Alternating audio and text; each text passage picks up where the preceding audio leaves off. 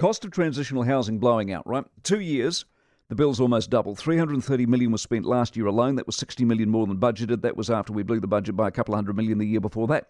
Monte Cecilia is one of these transitional housing providers, and the CEO is, of course, Bernie Smith, who's back with us. Bernie, morning. Oh, morning, Mike. Everything I read about transitional housing, emergency housing, and everything the government's trying to do around housing and people in difficulty seems to be a shambles. Is it a shambles? Oh, it is a shambles because uh, we don't have a strategic uh, plan.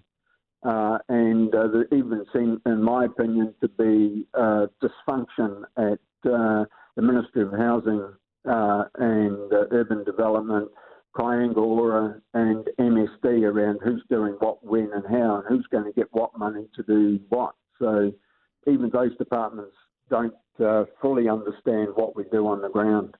Where they say, hey, look, we've provided 2,000 houses, which isn't a, drop in the ocean because the line's 27,000 long. Where are the 27,000 all coming from?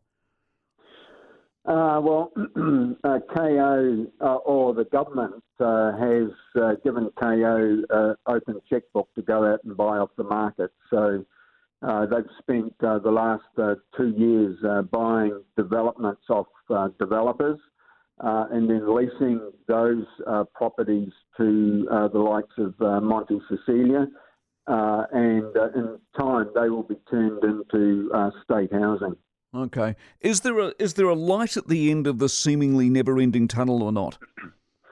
Uh, interesting question, Mike. Uh, because what I would say is we've moved from a housing crisis into a catastrophe of national uh, proportions. Because you know, if we put the emergency housing and the transitional housing uh, together, we're talking about 5,000 odd properties with 25 to 30,000 people living in temporary accommodation and uh, the state believes it can do it all, and it just can't. No. And it's and it's just not doing it. We've said that all along, haven't we, Bernie? Bernie, appreciate your time as always. Bernie Smith, Monte Cecilia Trust CEO.